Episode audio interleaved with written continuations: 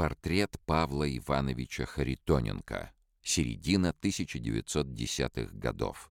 Павел Харитоненко, промышленник и предприниматель, коллекционер, был обладателем выдающегося собрания русского и европейского искусства XVIII-XIX веков. В соответствии с духом эпохи, когда наследники купеческих династий уже мало напоминали персонажей пьес Островского – Сахарозаводчик Харитоненко не просто коллекционировал произведения мастеров прошедших столетий, но активно поддерживал художников, живших и творивших в одно с ним время.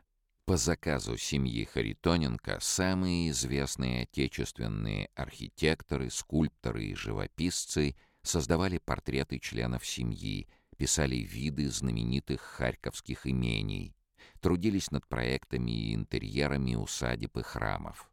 За свои заслуги перед русским искусством Павел Харитоненко в 1914 году был удостоен звания почетного академика Императорской академии художеств.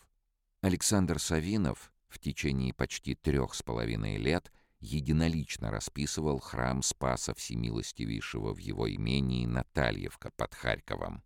Сам владелец имения не дожил до окончания работ. В память о Харитоненко и по заказу его вдовы Савинов написал портрет мецената, использовав в качестве образца одну из фотографий Павла Ивановича.